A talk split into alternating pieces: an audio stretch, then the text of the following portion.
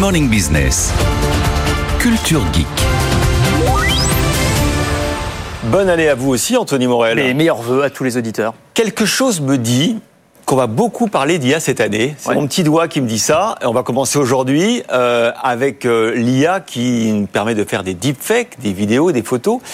Bah, vous avez déjà des solutions pour euh, essayer de, de déterminer, d'identifier les deepfakes. Oui, alors c'est au cœur d'une alliance entre Sony, Nikon et Canon. Ils se sont alliés pour mettre au point des appareils photo et des caméras anti-deepfake et anti-fake news.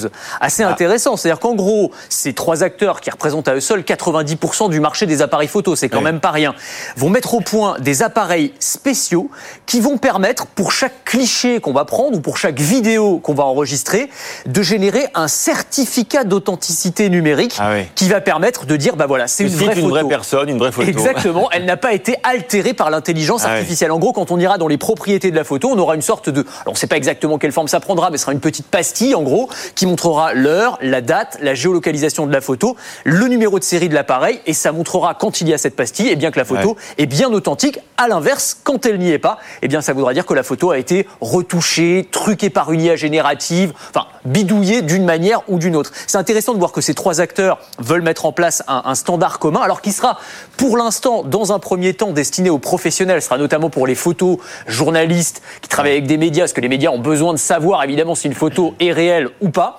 Mais on pourrait euh, voir ça ensuite, euh, bah, pourquoi pas se développer pour le grand public. Alors, faut dire que 2024, ça risque fort d'être euh, l'année des deepfakes. hein. Absolument. Euh, 2023, ça a été un peu l'apéritif. Là, on va entrer dans le plat de résistance. Si on peut dire, on se souvient des, des images qui ont fait le tour des réseaux sociaux. Le pape dans sa doudoune. Blanche. Euh, dans sa doudoune blanche, évidemment. La fausse arrestation de, de Donald Trump. Et en fait, ça, c'était déjà assez spectaculaire, mais c'est rien par rapport à ce qu'on va voir. On a des outils. Alors, Midjourney, on a beaucoup parlé de Midjourney. Là, il y a la V6 qui vient de sortir, la nouvelle version qui permet de faire des fakes encore, enfin des fakes, de générer des images par l'intelligence artificielle encore plus spectaculaires que ce qu'on avait l'habitude de voir.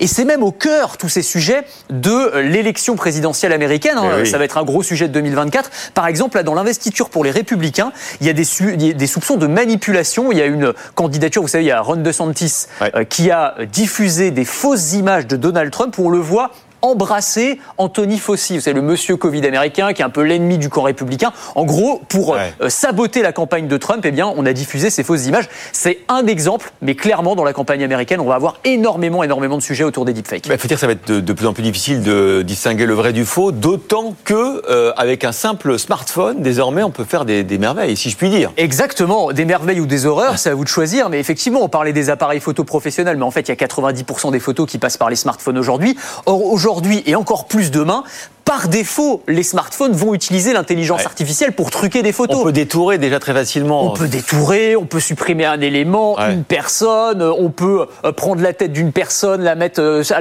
la, silhouette d'une autre. Enfin, c'est incroyable. Ouais. Ça va être le gros argument marketing de tous les fabricants de smartphones de pouvoir faire de l'intelligence artificielle et de pouvoir trafiquer les photos. Mais évidemment, ça va poser un énorme sujet, y compris un sujet euh, d'ailleurs démocratique. C'est pour ça qu'on va avoir de plus en plus besoin de ces outils d'authentification, ces petits certificats numériques, mine de rien. C'est peut-être une très très bonne idée. Merci beaucoup, Anthony. Et si vous aimez la tech et l'innovation, je vous propose de me retrouver dans Le meilleur reste à venir. C'est le podcast qui veut vous donner envie de vivre en 2050, à retrouver sur le site de BFM Business et sur toutes les plateformes.